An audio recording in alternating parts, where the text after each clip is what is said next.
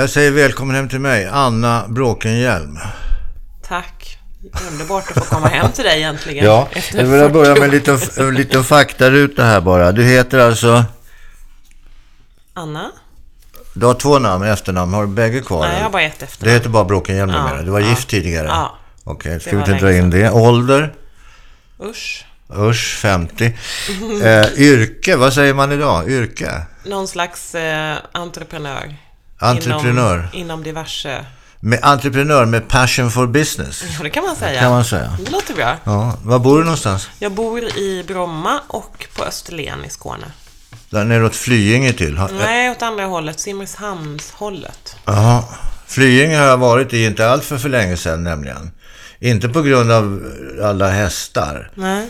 Utan på grund av att jag träffade där en, en, eh, en kvinna som är fotograf och som har ett bränneri. De gör gin, bland annat. Jaha, det Ja, visste jag väldigt inte. Mm. fint. Och du är aktuell med bok, eller?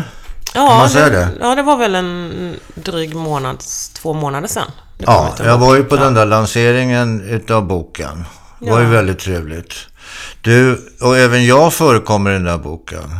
Självklart. på ett par ställen. Vi har lite eh, gemensamma äventyr i botten.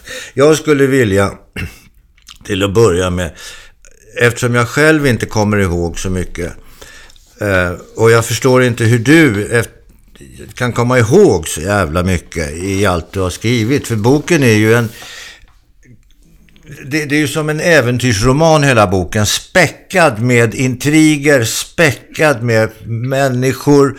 Eh, nationellt, med, vissa som vi alla känner till, andra som vi kanske inte ens har hört talas om. Men de finns där, de har stort inflytande på ditt liv.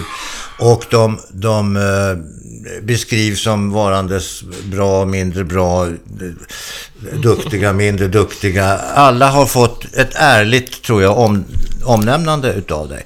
Men, när du började på Strix Television en gång i tiden, det var ju där våra vägar så att säga korsades. Då har jag för mig att du var bara där en kort stund första vändan. Ja, jag var där en kort stund, en säsong av ikväll med Robert Aschberg, där du jobbade Ja, också. så var det. Ja, sen var jag nog lite stökig tror jag, så då flyttade man på mig till eh, Britt-Marie Mattsson. Kommer du ihåg henne? Ja, ja, och absolut. Känd utrikeskorrespondent och Göteborgs-Posten och så. Hon skulle ha ett program. Så då fick jag jobba med det. Du, du, Och, ja, mm, och sen försvann jag till ZTV. Just och därifrån fick jag sparken. Ja, det har vi, har vi, kan vi, har vi alla fått av olika skäl. Jag kommer nämligen ihåg att du blev jävligt ledsen när du var tvungen att lämna Strix första gången eh, och Robbans program då efter det som var en sån här provtid eller vad det nu var. Efter sex månader. Ja, för jag ville ju mycket hellre jobba med hans program där hela gemenskapen var och där alla var, än det här nya där jag skulle vara ensam. Det var liksom Karsten Almqvist som är VD på TV4, han skulle vara producent. Och jag skulle vara redaktör och det betydde att man jobbade ensam i princip, för han var VD för ett Ja, annat bolag och hade fullt upp. Och jag tyckte det var jättetråkigt. För du var så... Du, då, om jag nu minns rätt, för jag kommer ihåg att du började grina. Ja, men det var en annan, den har jag skrivit om faktiskt i boken. Det var när vi skulle ha något idémöte. Nej, nej, nej, jag, nu, nej, nej, vänta nu ett Ah, tag. okej, okej. Idémötet det var på Då började jag Stallmästargården. gråta också. På- när du blev så lyssnade. förbannad. Ja, ingen lyssnade på mina idéer. Och det, det gjorde du rätt i och sprang ut därifrån. Mm. Men det var ett idémöte på Ställmästargården. Jag har läst din bok. Okej. Nej, det här var att du blev besviken och ledsen och tyckte det var för jävla sorgligt att du måste gå därifrån. Från Strix. Ja, Men jag gick ju inte därifrån förrän jag var på ZTV och fick nej, sparken. Nej, men du var ju tvungen att, du var ju tvungen att, och, du var ju tvungen att, att, sluta på hos, som, som, eh, i redaktionen hos Robert Aschberg i alla Ja, fall. det betyder inte att jag gick från Strix. Nej, jag gick men till en annan ja, redaktion ja, och det tyckte jag var jättetråkigt. Det var jättesorgligt Ja. och jag bara minns var att så du, ledsen. du grät då. Och, Gjorde jag det? Ja, det gjorde du. Och du, du klängde lite på mig och grinade mot min axel. Ja. Det var Det var väldigt första gulligt av dig att du faktiskt stod där med en axel. Ja. För det minns jag inte någon som gjorde. Nej, men eh, jag gjorde det. Jag var liksom, eh, vad heter det, prins Valiant på land. eh, sen hade ju vi en del kontroverser där på, på Strix. Vi drog ju lite åt olika håll när det gällde hur vi skulle tänka och Har sådär. du dragit åt samma håll som någon någonsin? Nej, kanske inte. Kanske inte. Nej. Du, eh, vi ska ta det här lite kronologiskt nu. Du, du eh, började ju så småningom på ZTV. Som sen la ner. Varför det? Eh, varför ZTV lades Var du med vid nedläggningen? Nej, jag, var, jag åkte ut jättesnabbt. Jag var med på de där första konstiga sändningarna, du vet, när det sändes från TV4s lokalfönster. Med Kia Berg och Anders S. Nilsson Ja, och Sven det. Hallberg. Just det. Då var jag redaktör där. Och sen blev det en egen kanal Mhm. i MTGs regi. Och Men fanns MTG då? ja, det hette väl Medvik eller någonting Ja, sånt. just det. TV3 fanns i alla fall. Ja, just det. Eh, och där var jag besvärlig. Eh, för att jag var någon slags övergripande redaktör och jag trodde att jag bestämde över hela kanalen. Vilket jag inte men gjorde. Det, är- det är ju rätt bra... ett, liksom, det är ju ett rätt bra sätt att se på verkligheten. Att nu snurrar det här kring mig här. Ja, precis. Men Så inte det stökig. varit din grej lite Jo. grann? Och jag, jag har ju då gjort mig... Jag har lyckats göra mig av med chefer ibland, men ibland har chefer lyckats göra sig av med mig. Och därför är det ganska skönt. Men du är inte den som ger dig så jävla lätt va? Det beror ju på. Jag menar, om man blir ut, bortflyttad och bortlyft, då måste man ju ge sig. Och sen blir jag ju då också, jag är ju väldigt känslosam. Som du vet. Ehm, så det är klart att det har Jo, varit jo, lite men jag tufft förstår. Du, ibland. du, du är ju också en jävel på att förhandla. Eh, Också inte bara när det gäller företag mellan olika företag angående olika köp och, och sälj av olika produkter eller pro, program. Men även för egen del måste du vara bra på att förhandla. Ja, det tror jag. Egna Men kontrakt så att säga. om vi är tillbaka i den här gamla tiden då med ZTV och sånt, då var ju man ju, då var ju ganska ung. Det var ju, nu pratar vi tidigt 90-tal, 94 någonting, 95 något sånt. Och eh, hade ju inte fyllt 30. Och eh, oerfaren, men tyckte väl på något vis att jag skulle vara chef och ansvarig. Beredd att ta ansvar och jag hade massa idéer som jag ville genomföra. Och alltid liksom brunnit för att få genomföra det jag tror på. Inte så mycket egennytta kanske, utan mer så här, jag vill se bra saker hända. Och gärna styra upp det och göra det på mitt sätt. Du, jag, jag, jag hörde att det här var ju en... Här, din- din ihärdighet och i viss mån bångstyrighet, om man får uttrycka det så, gav sig till uttryck att din mamma, som väl kände dig och känner dig, hon gav dig en get i födelsedagspresent. I plåt. Ja, hon tyckte den liknade mig, att jag tar mig fram i alla möjliga konstiga terränger och inte ger upp och får liksom olika, blir nedslagen och nitad lite här och där och sen gneta vidare på något Men du vis. känner igen dig i, i, i geten? Jag, gör, jag gjorde inte det när jag fick den, men nu börjar jag liksom tänka på det som en symbol. Jag tycker jättemycket om den här geten. Ja, jag blev och jag- lite paff när jag såg den. det förstår jag. Det, det finns nämligen i din utmärkta bok så finns det en bild också på den där geten. Som är tillverkad någonstans av, av ett plåtfat om jag minns rätt. Jaha, de sista 20 åren i ditt liv, alltså från det att du började på Strix, eh, ZTV och sen så blev du 30 och nu så har det gått 20 år. Du har ju hunnit med ett och annat. Ja, Ehm, och du har till och med arbetat och gjort så väl ifrån dig så att du behöver inte arbeta längre. Om du inte vill. nej. Du har ett, vad, heter, vad kallas det? Fuck off-konto på, på banken. EO heter det va? Ekonomiskt oberoende. Det är jag med. Är du det? Ja, Det beror på hur mycket ja, man gör av med. Jo, absolut. Men det beror lite på att eh, jag är ekonomiskt oberoende av det skälet att jag har inte mycket pengar. Men jag är pensionär. Vilket gör att jag får pengar. Varje månad. Vare sig jag jobbar eller inte. Det är fantastiskt. Du har ju ditt eh, fuck off-konto istället. För du såld, sålde för en jävla massa pengar vet jag. Ja, ett företag har jag sålt. Silverback. Ja, Ja, du är ja. duktig. då var jag på rätt ställe vid rätt tillfälle. Ja, men det var du också på Strix Television.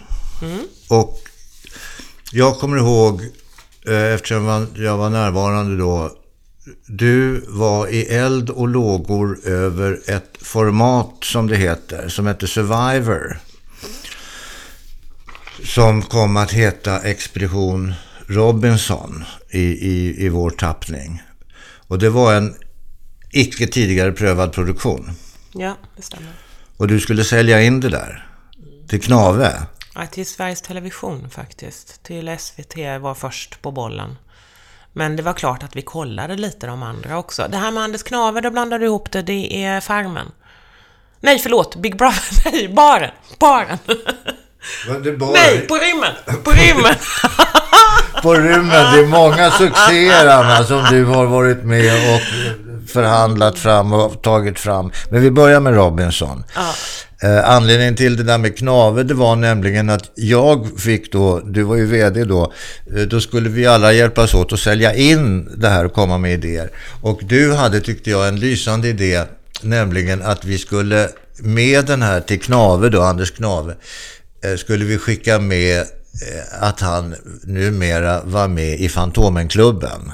Just det. Så jag fick ju uppgift att anmäla honom till Fantomenklubben. Och är det så att du är medlem i Fantomenklubben, då är du medlem livet ut. Aha. Så att han är fortfarande dig stort tack skyldig efter att vara med, eftersom han är med i Fantomenklubben. Ja, hur som helst, Ex Expedition Robinson, det var på gränsen att floppa i början. Det var det verkligen. Det höll på att haverera totalt. Det var skit och pannkaka. Dels så var det beslutsångest och dels var det innan man överhuvudtaget tog programmet. Sen spelades programmet in under stor vånda.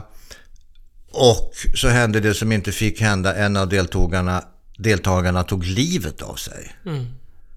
Alltså, det var ju fruktansvärt. Efter en utröstning. Efter att ha blivit utröstad först dessutom av alla. Det var helt förfärligt. Helt förfärligt. Ja. Det var liksom... Hade man inte gjort sin läxa då när det gällde eh, kolla upp labiliteten hos deltagarna eller? Jag kan säga så här, jag tror inte att han hade kommit med i programmet om alla hade haft den erfarenheten som alla produktionsbolag och tv-kanaler besitter idag. Okay. Och det fanns också ett krav från public service-kanalen att det skulle vara blandad etnicitet på deltagare med olika bakgrund och så. Och jag vet att några av dem som eh, var med och eh, valde ut deltagare opponerade sig mot att den här personen skulle vara med. Mm -hmm. mm. Men eh, det blev ja, Då restes det ju krav på, inte minst från hans egen familj, att programmet skulle läggas ner och aldrig mm. visas. Mm. Det betydde också att ni fick bara i princip en natt på er att klippa om hela programmet. Mm. Han skulle i princip klippas bort. Ja. Vilket vi då egentligen inte ville göra, men det blev något, någon konstig hybrid utav program 1 och program 2. Ja, just det. Men, men sen så, så gick det där programmet och så blev Martin Melin första, mm. världens första Robinson. Han har varit här hos dig. Ja, han har varit hos mig. Jo, men vi känner ju varandra av, faktiskt av olika skäl. Han var ju också på, på Strix mm. en vända. Han jobbade med det här på rymmen som ja, vi pratade om innan. Det, just det. Ja, och du nämnde andra program. Du nämnde Baren också, mm. som också var ett, ett... Eh, det var ett helt eget program det va? Det var ett helt eget program. Alla var egna program. Jo, Förutom att de byggde på lite samma grej. Deltagare som bor någonstans och tävlar och röstar ut varandra. Ja, och den, den största succén eh, som fort, eh, är det Robinson eller är det Farmen? Egentligen? Alltså Farmen rent omsättningsmässigt, om man säger en svensk idé, eh, så är ju Farmen den mest framgångsrika. Det var ju vår egen originalidé och eh, det är det femte mest sålda tv-formatet i världen. Mm. Så det har Strix tjänat ett par miljarder tror jag på den. Ja, du är duktig du. Ja, det vet jag inte om det är. Jo, men ja, det gäller ju att kriga. Många... Du, du, du är ju förutseende. Du, du, du är ju en trendsetter, om man säger så då. Hmm. Ja, ofta är det ju tillfälligheter som gör att sådana här saker händer. Ja, okej. Okay. Tillfälligheter. Mm. Tror du på ödet? Nej, men om du tänker, du vet ju själv, du har varit inblandad i sådana här långa, segdragna utvecklingsprocesser. Ja. Där man sitter och verkar fram en programidé och så ska man gå upp och presentera den för en kanal. Det är väldigt sällan liksom som, som det går till på det sättet, att du har jobbat i fem sex månader och du Mm. har knåpat och knepat eller hållit på. Farmen, den, då var vi uppe och presenterade en helt annan programidé för TV4, för Eva Schwartz. Jaha. Och på vägen ut så sa jag till henne, ska vi inte göra någonting med så här dumma storstadsbor som bor ute på en bondgård? Hundra år tillbaka i tiden. Och hon bara, ja, det är en skitbra idé.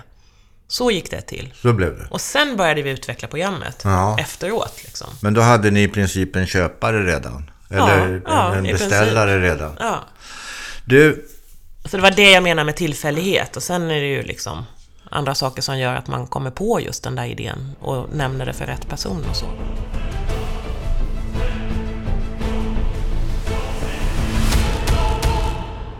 ditt eget liv då? Lilla Anna. Lilla Anna. Eh, som, kommer från Småland.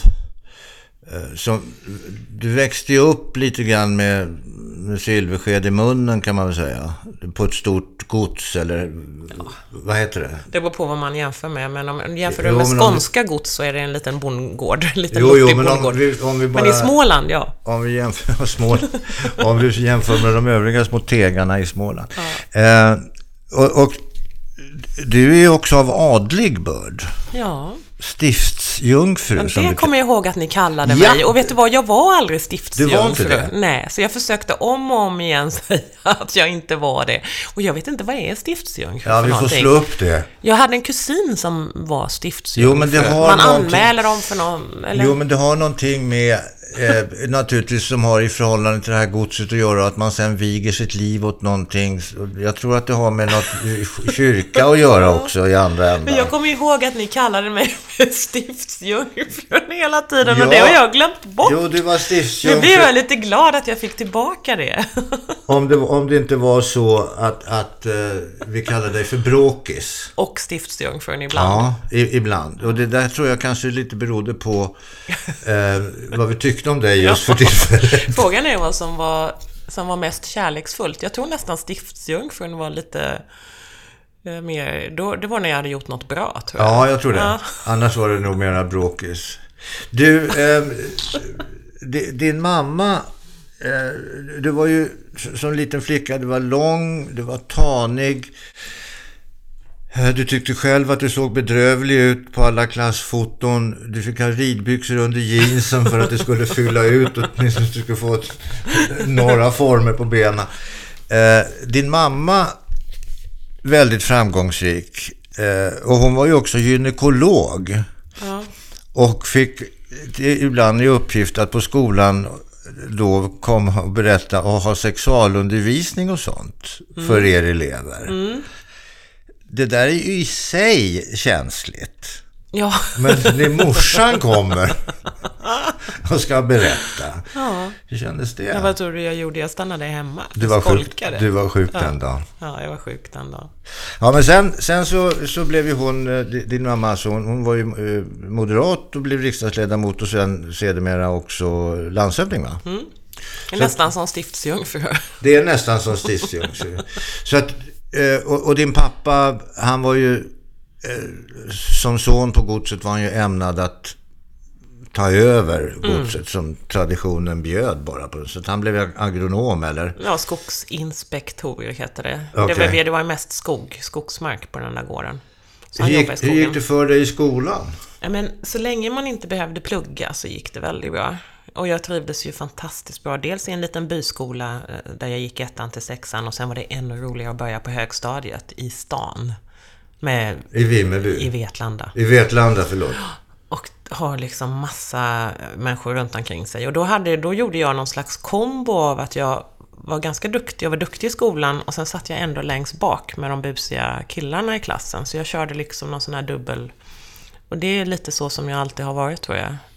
Lite stökig, bråkig och samtidigt... Men du, Prestera. eh, Du, du växte upp där, du gick i skolan, du började på, på högstadiet och så småningom gymnasium. Blev det mycket bus och rackartyg, röka och, och, och hembränt och sådär i buskarna? Det blev ganska mycket sånt, ja. Och särskilt när man kommer från landet. Det enda sättet att transportera sig var ju att åka med någon raggarbil någonstans. Och det var ju ofta fem mil när man skulle dansa någonstans, eller på något disco liksom. Sen var jag tidigt väldigt musikintresserad, så jag höll ju på jättemycket och gick på konserter och åkte långt för att se olika pop och rockband och sådär. Det var en viktig Du, du vet del. att det finns en sån här streamer eller vad det heter man kan sätta i bakrutan på bil, raggarbilarna. Garva inte Svensson. Din dotter ligger i baksätet. Och det kan jag säga att där var jag då lite... Jag använde ju dem som transportmedel. Ja. Men jag betalade ju liksom inte för att åka, om man säger så. Utan det fick någon annan göra. Ja, så jag var ja, lite okej. för mer för att liksom... Ja. Så jag kände väl på något vis att nej, men jag gillade en annan sorts musik. Jag Ja, tyckte ja. inte om dansbandsmusik, men jag ville ändå åka till den där stället. Liksom. Ja, för det var väl det som var underhållning på trakten. Ja, ja, visst. annars stannar man hemma så... Ja, Ja, det var de här dansbanorna liksom. Ja. Och sen lite diskon och folkparkerna då. Har du någon kontakt med det där fortfarande? Dina gamla kompisar? Ja, jag har faktiskt det. Jag har ju varit ett tjejgäng som lärde känna varandra tack vare vår gård och ett hus på vår gård som vi hyrde ut. För då blev min bästa barndomskompis, hennes mormor bodde där ett Aha. tag. Hon kom från Göteborg, den här tjejen. Och eh, så till och med har du träffat henne någon gång. Åsa, en liten mörk bild människa. Eh, sen eh, så eh, hade jag två andra som också kom den vägen. Och vi ses ju fortfarande här i Stockholm. Senast träffade jag en av dem förra veckan. Liksom. Och då vi flyttade till Stockholm allihop. Liksom. Och, så vi var fyra, fem stycken som hängde ihop. Och när jag kommer hem till Skirö så går jag alltid hem Till vem? till Skirö. Det är byn där jag är uppvuxen. Okej. Mhm. Det är två och en halv mil utanför Vetlanda. Ja. Då går jag alltid hem till en gammal skolkamrat som är storebror till min bästa tjejkompis. Och han och hans tjej, de bor där och jag sitter ofta vid deras köksbord och pratar och dricker vin. Och de har varit tillsammans sedan de var 16 år och nu är de 52. Och är världens lyckligaste och härligaste människor och jagar och har massa hundar och reser över hela världen och väldigt moderna, bra Det människor. finns två frågor på det där. Så, så Eh, sen går jag nej. till folkparken också hemma ja, ibland. Ja, eh, känner folk till dig där nere? Alltså ditt senare liv. Känner de, vad vet de vad du har gjort, åstadkommit? För du har ju trots allt åstadkommit jävligt mycket. Ja, det, det gör de. Det Ja, gör de. de följer och de det. som bor kvar, det är inte så många jag har kontakt med som bor kvar. Utan det är min gamla ridlärare och hans fru. Och sen är det en klasskompis och sen är det då de här som jag nämnde nu. Eh, men det är klart, folk från Vetlanda hör ju av sig ibland. Och pratar. Ja. Och jag har, fått, jag har fått namnge ett klassrum i min gamla högstadieskola. Jag och Lena Philipsson fick åka dit tillsammans. vad roligt. Det är ju en stor ära. Ja. Det är en jättestor ära. Eh, Jag har ett mötesrum uppe på MTG Radio som heter Gert Fylking. Faktiskt. Det- och Vilket jag tycker är väldigt speciellt. Eh, jo, det var det jag skulle säga. Eh, du, de här människorna som då hade varit gifta i alla tider eh, pratade du varmt om. Du har själv ett havererat äktenskap i ryggen. Ja. Eh, känns det som ett misslyckande? Ja, det gör det. Och jag tycker, vet du vad? Precis då när jag hade råkat ut för den här skilsmässan och även nu, det finns ingenting jag älskar så mycket som att sitta hemma vid köksbordet hos lyckliga par. Som har liksom klarat alla de här åren, de som har kommit över så här 20-årsstrecket. Ja. För de har så intressanta berättelser att berätta. För de har ju varit med om så otroligt mycket. Och På så gott och många, ont, ja. Så många svackor de har gått igenom, så mycket helvete. Och sen har de liksom på något vis hittat tillbaka. För alla vi andra, som du och jag och alla, eh, vi lever ju liksom en relation och sen tar den slut och sen är det nästa. Och man lever ju så himla länge och så bara går man vidare när det blir jobbigt. Jo, men jag jag har tänkt lite på det där på, på ett sätt faktiskt. Det finns ju de här så kallade sjuårsäktenskapen. Eh, och, och det kanske beror på att vi, vi lever i någon slags sjuårscykler, jag vet inte. Men egentligen är det ju rätt dumt det där att skiljas. Ja, för det blir inte bättre med någon annan. Nej.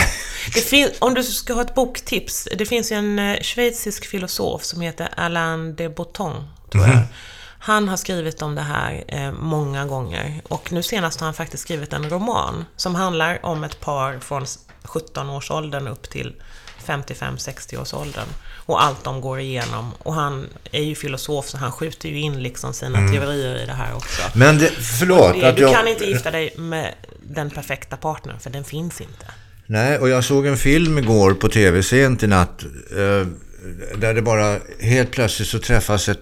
Eh, hon är servitris och han sitter och äter lunch med sin kompis helt random.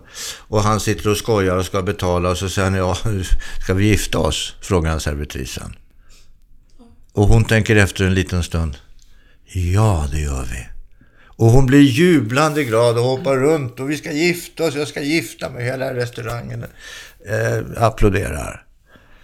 Och sen kommer ju då de här förnumstiga tankarna och, omgivningen. Men man kan ju inte, du känner ju inte, du vet ju inte vem det är och så vidare. Nej, men det får jag väl reda på. Du, jag har några eh, väldigt nära eh, vänner i Indien och i Sri Lanka. Och de lever i arrangerade äktenskap. En väninna till mig, hon eh, tillhör en fin familj i Sydindien. Och hennes familj gifte bort henne med den andra fina familjen i Sydindien. Med mannen där. De har levt tillsammans nu i 15 år. De har en son som är 11. Och hon har aldrig varit förälskad i honom och han aldrig i henne. Men de respekterar varandra. De är supermoderna. Hon går runt i du vet, såhär Acne-kläder, känner till svenska modemärken. Jättemoderna liksom. Hon har aldrig någonsin varit i närheten av en annan man. Och hon har aldrig varit hon är passionerad. loja- lojal själva idén alltså. Ja, och om hon skulle få för sig att bli kär i någon eller otrogen eller någonting, då är det kört. Liksom. Men männen, där är det lite annorlunda. Jag har då en, en killkompis från Sri Lanka. Han lever i samma äktenskapsliknande, ja, samma form, men han har ju älskarinnor och flickvänner andra över hela ja. världen. För du är väldigt ty- tydlig och jag rekommenderar gärna, eftersom vi pratar boktips, din bok. Inte bara när det gäller eh, din, din karriär och ditt äventyr i tv-branschen och alla människor, utan också dina egna reflektioner faktiskt. Eh, det, det är väldigt mycket klokhet, tycker jag Tack. som, som, du, som du ger uttryck för. Och, och små roliga saker. Och det, det var bl- bland annat en grej som jag tyckte var väldigt rolig. Helt kort så skriver du att du är med ett par, tre väninnor nere kanske i Köpenhamn, jag kommer inte ihåg. Och eh, ni har väldigt trevligt och ni går ut och shoppar. Det är vårt ledningsmöte. Vad det nu Ja, var för någonting. var Och så jämförde du det med att gubbarna går ut på älgjakt. Exakt. Att det är exakt samma sak med den lilla skillnaden att i slutet av dagen så får ni ta fram era respektive egna eh, Plånböcker. plånböcker. Ja. Men det var faktiskt, du vet, om du kommer ihåg Hanne som var VD, eh, chef för Strix i Danmark och Louise Ja, i Norge. Så det var vi hade vårt så här ledningsgruppsmöte Okej. och shoppade samtidigt som vi pratade jobb. Men vi, självklart så betalade vi ju själva för våra kläder. Det var, ja, det var ju kul att du Jo, men såna där, det. sånt där, det, det, är pepprat med sånt där, såna där små eh, klokheter. Jag tycker det är, fantastiskt roligt. Men, men du skilde dig ifrån din man. Ni har två barn tillsammans. Eh, och de här två, son och en dotter. Ja. Hur funkar det nu? Ja, men nu är ju de snart 14 och 15. Och de är ju extremt självgående. Ehm, De, vi bor nära varandra, deras pappa och jag. Så de kan Så gå... de i- går lite som de vill. Men, men har ju- inget schema Jo, sådär? vi har schema. Varannan vecka eller? Ja, vi har haft två veckors schema nu ett tag. Mm. Men jag är lite sugen på att byta tillbaka till en varannan vecka. För jag tycker det är för lång tid att vara borta i två veckor.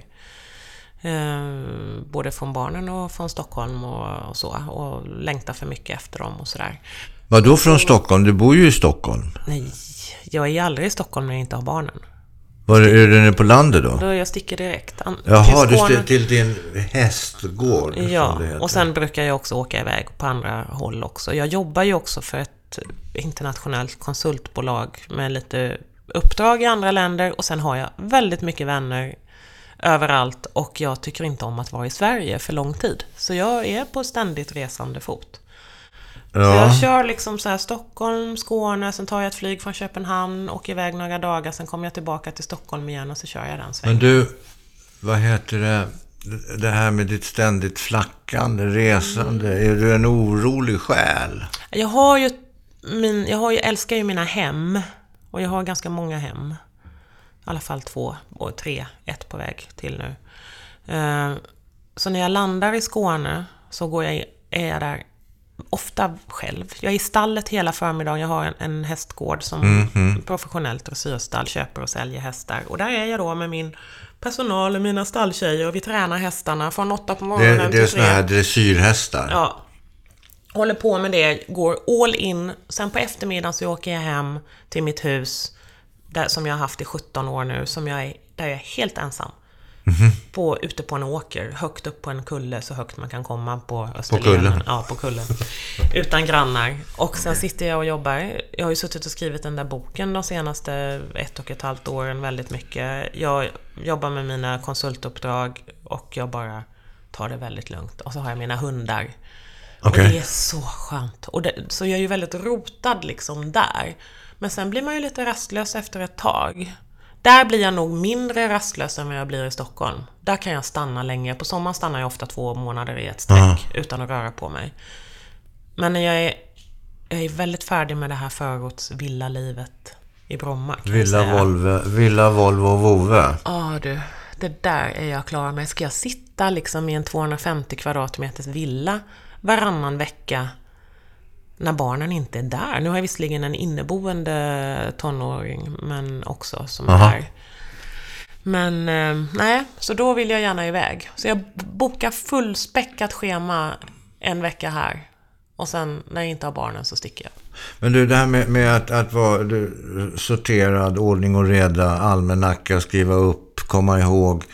Eh, det måste ju vara väldigt, väldigt viktigt för dig. Ja, det är viktigt men det är jobbigt för att jag är inte jättebra på det. Men, och sen, men jag försöker å andra sidan hålla... Alltså jag bokar, jag har vissa dagar när jag bara smäckar in grejer. Och sen har jag andra där jag är helt fri. Och det värsta jag vet är när någon frågar mig med lång framförhållning om jag ska komma och vara Ja, men det med. går ju Det är inte. fruktansvärt. Nej, men det vet man ju inte ens om man lever. Nej, jag vet. Och nu med boken, du vet, så får jag massa frågor om att hålla föredrag och Ja. sådär. Nu bokar de mig i april nästa Nej, men det år. går jag har inte. ingen aning. jag kanske har flyttat utomlands. Ja, eller vad som Ja, helst. precis. Nej, kort varsel ska det vara.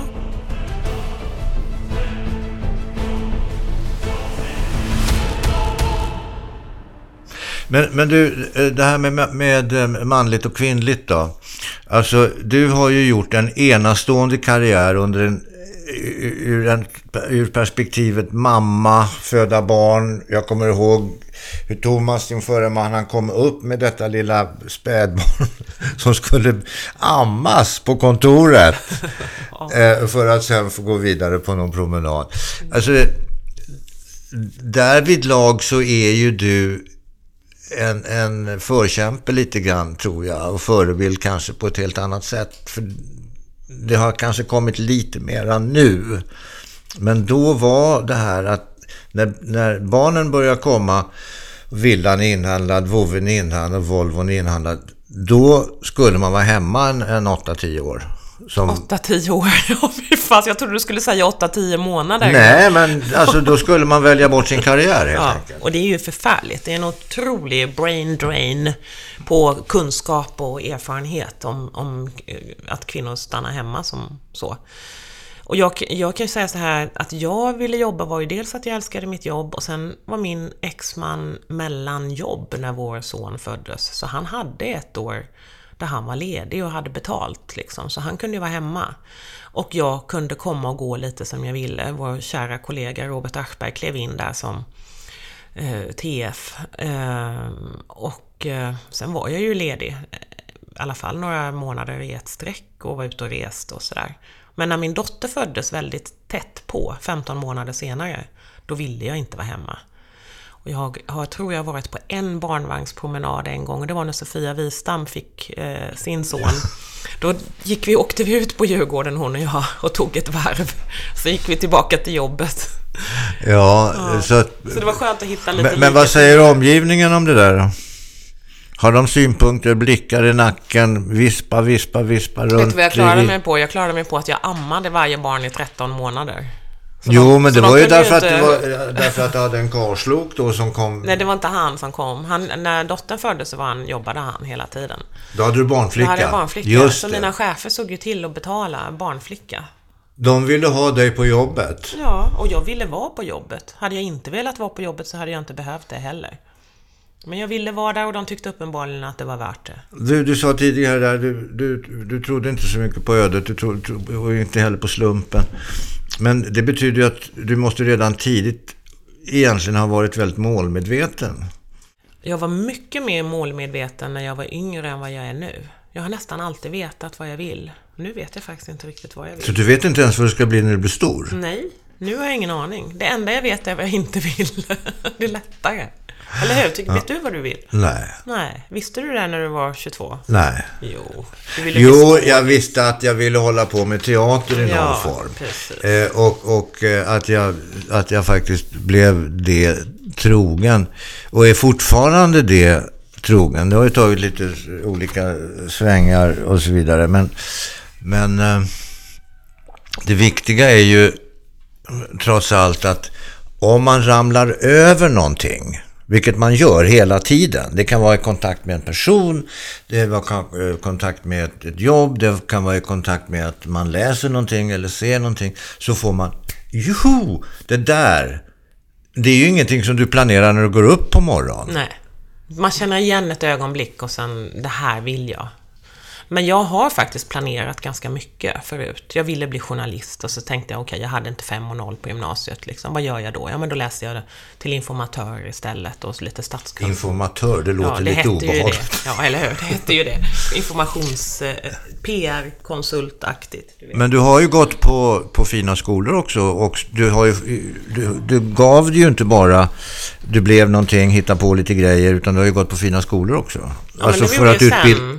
Jag hade ju komplex sen när jag blev VD, jag hade ju komplex för att jag inte kunde Jo, men det var det jag menade. Att, ja. att, att du, du insåg att du hade brister. Ja. Och du måste lappa ihop eller lappa över eller överlappa vad man nu ska Precis. säga. Sen är jag fortfarande inte någon fena på redovisning och har fortfarande problem att läsa budgetar. Men jag förstår ju affärer. Men ska man du, behöver varför inte ska du behöva kunna allting? Alla kan inte allting. Nej. Och har man en bra ekonomichef som vi alltid hade på Strix. Ja så klarar man sig ju liksom. Och sen om man är duktig på att sälja, det är ju det viktigaste av allt. Ja, men det är ju du. Ja, det var det jag var bra Men på. är du det för att, tror du att du är det därför att du är kvinna och elak eller därför att du... Det var det dummaste förklaringen jag har hört Nej, jag, nej det är ingen förklaring. Det är ingen förklaring. Det är en fråga. Att du är bra att, på att sälja för att du är kvinna och elak. Nej, därför att det finns ju faktiskt inbyggt i, i, i, i, alla, i alla våra relationer så finns det ju ett slags eh, känsla för att män, de är på ett visst sätt. Mm. De, och då kan man behandla dem på ett visst sätt. Mm. Kvinnor är på ett visst sätt. Då kan man behandla dem på ett visst sätt. Ska man korsvis, det vill säga ska en kvinna förhandla med en man eller respektive man förhandla med en kvinna. Alltså det där är ju storheter så vi riktigt inte innerst inne förstår oss helt på varann. Män och kvinnor. Därför vi är ju jävligt olika. Ja, men vissa män har ju mer kvinnliga sidor eh, än vad vissa kvinnor har, kanske. Ja. Det finns ju, men sen är det ju också, det är ju vetenskapligt bevisat att män och kvinnor är eh, olika i hjärnan. Jag läste någon undersökning till exempel om att eh, små spädbarn pojkar tittar på saker som rör sig. Och, och flickbebisar, de tittar på ansikten. De vill se ansikten. Medan små pojkar vill liksom se någonting som rör sig och fladdrar omkring. Är det så? Ja. Vad lustigt. Det finns massa sådana olika saker som det är annorlunda i hjärnan helt enkelt. Men du, det här, om vi återvänder då till ditt brustna, det här havererade eller vad man ska säga, äktenskapet. Eh, det var ju en ganska märklig händelse som ändå satte punkt för ert förhållande. Som du har läst i boken? Som jag har läst i boken, ja. ja det är ingenting du har berättat Nej. för mig. Varför vill man veta någonting om Anna Bråkengren då ska man läsa hennes fantastiskt utförligt beskrivna händelser i boken. Eh, men, men det var ju om jag nu minns rätt ifrån boken så hade ni stämt möte. Ni gick i någon typ av parterapi. Mm. Mm. Och hade stämt möte hos någon terapeut i, i Gamla stan. det Ja, var. det fanns ett välkänt gammalt par som satt i Gamla stan i evighet. Jag vet inte om de gör det fortfarande och tog hand om alla i medievärlden. Ja, men Mannen han var lite gammal på slutet så han brukar so somna. Somna till under den Ja, här... men det kanske var ett gott tecken. Ja, det kanske var det. Ja. ja. Men du, eh, vad var det som hände? På det där sista mötet? Det var där jag fick veta att jag skulle skilja mig. Men vet du vad, det är väldigt vanligt har jag fått veta efteråt. Män framförallt gör ofta så. För de klarar inte av att liksom säga det där sista liksom, att nu är det över. På tu man hand? På tu man hand. För de är rädda för att det ska bli något vansinnesutbrott eller någon galenskap eller... Hur reagerade du då? då? Jag reste mig upp, sprang ut och stack därifrån. De Var det någonting som kom mig. helt och hållet oförberett? Eller kände du på dig att... Nej, det fanns ju en anledning till att vi gick där. Liksom. Det hade Jo, pågått i sex månader. Men just då, och där, den dagen, så var det en chock. Sen det beror ju på vad man, om man tänker tillbaka efteråt, så kanske det inte var så oväntat. Men när man är i en sån process, då vill man ju inte veta. Man vill inte veta sanningen, eller hur? Du har ju själv Ja, jag har själv saker. gått igenom det där. Man blundar liksom. Jo, men, och, sen- samtidigt så hade du ju trots allt även, som jag förstod det, hyst en förhoppning om att nu skulle det ändå kunna ta en ny början eh, i, i det här mötet. Och, och ni hade ju eh, haft det ganska mysigt kvällen, natten innan där. Så att det fanns en, ett, en slags... Och så kom, det måste ju varit en jävla käftsmäll. en fruktansvärd chock. Men när jag hamnar i sådana situationer och när jag vet att okej, nu är det kört. Då jävla går det fort alltså. Ja, sen, sen var det ju liksom dagen efter så hade jag ju ordnat en lägenhet till honom i Gamla stan. Och Du ordnat en lägenhet åt honom i Gamla stan. Det är ungefär så det brukar gå till också tror jag. Aha. Mm. Okej. Ja, ja. du, ja. Sen så, så i, i början här så, pratade du om att eh, du hade lätt för tårar. Är inte kä- sådär sitta och gråta kanske om de inte får varann i, på en film i slutet. Eller om, det kan jag absolut Men göra. du kan bli arg och upprörd så att tårarna rinner. Ja. Och då var ni på någon ledningsgruppsmöte ute på Stallmästargården. Nej, det var ett redaktions... Redaktionsmöte, okej, med? förlåt. Ja, du med? och idéer ska diskuteras, idéer ska presenteras och du var som alltid förberedd. Och då var jag väldigt förberedd. Kanske Ja. inte alltid, men just då vet jag att jag var det. Ja, det var jag har en uppfattning om att du alltid var För jag förberedd. kände på mig då att jag inte skulle få vara kvar och jobba med just Robbans program utan att man ville flytta på mig. Så därför var jag väl lite extra förberedd tror jag. Och det kanske var därför man inte ville lyssna på mina idéer heller. Jag vet inte. Nej, men därför du... Det var som alltid med i det här sammanhanget kan jag väl säga och tillstå och erkänna att det var ju en ganska... Ja, det var, det, det var inget feminint forum om vi säger så. Du blev skitförbannad. Men du åkte inte hem. Jag gick ut och satte mig på bryggan och grät. Eh, Som, det ligger ju nere vid Brunnsvikens och då kom. Robban ut och bad om ursäkt och grät han också. Så att, eh, ja. Robban har betytt mycket för dig va? Ja, det har han. Robert Aschberg alltså. Han har varit med dig väldigt länge. Är ni fortfarande så att ni eh, möts, ses och träffas? Ja, Men senast nu sågs vi på en gammal kollega, du vet Ubbe Eriksson som vi jobbade med. Han fyllde ju 60. Ja. Och vi sågs på hans lilla 60-årsmottagning och det var väldigt trevligt. Och vi sågs också faktiskt åt lunch en gång här medan jag höll på med boken och så. Okej. Men eh, sen var det väldigt länge sedan innan dess. Men kan det bero på att när du slutade när du slutade på Strix, då, på, som då var inom ramen för MTG, så fick ju du ett yrkesförbud till att börja med i två år. Eh, Och sedan så blev det ett år. Sen så påstås det att det uppstod en liten schism. För även om du hade varit borta ett år så tog du rätt mycket som det påstods russin ur kakan som det kallas. Och, och eh, eh, etablerade dig någon annanstans. Ja, det är ju så, det brukar ju bli så ibland. Och det är, människor är ju inte livegna. Om det är någon som Nej, vill flytta på jag sig. så... Det säger jag inte. Men jag förstår ju att det fanns en viss besvikelse, så är det ju alltid. Och jag slutade ju där för att jag kände att jag hade inte fler utmaningar framför mig och jag blev inte heller, fick inte fler ansvarsområden och jag kände att jag kunde jobbet ganska väl eh, och hade små barn och allting gick bra och jag behövde nya utmaningar. Är det som den Och, där... eh, ja, sen blev, ju, blev de inte glada när jag ville Som sluta. trappan där på Gröna Lund. Ett Mm. steg och så skjut, så åker man upp, upp, så tar man skjut, så åker man upp. Är det lite så? Ja, det är väl lite så. Men det vet du själv när man sitter fast någonstans och man Ja, har massa idéer och ja, folk, man blir inte absolut, uppskattad. absolut. Och det är klart att Robban kanske, Aschberg tog illa vid sig när jag slutade. Jag var väl som någon slags tonårsdotter till honom eller något som han hade haft under sina vingar i nio års tid. Och eh, tyckte väl inte att det var så kul. Nej, men nej, Nej. nej. Jag, kan, jag kan förstå det därför att du var ju oerhört eh, betydelsefullt och du hade ju vänt Strix från en mer eller mindre sjunkande, eller inte ska jag inte säga, men en liten roddbåt till en stort, stort jävla slagskepp. Det ska vi ju också vara medvetna om och från, från att gått jämnt ut så, så gick det med fantastiska vinster till slut.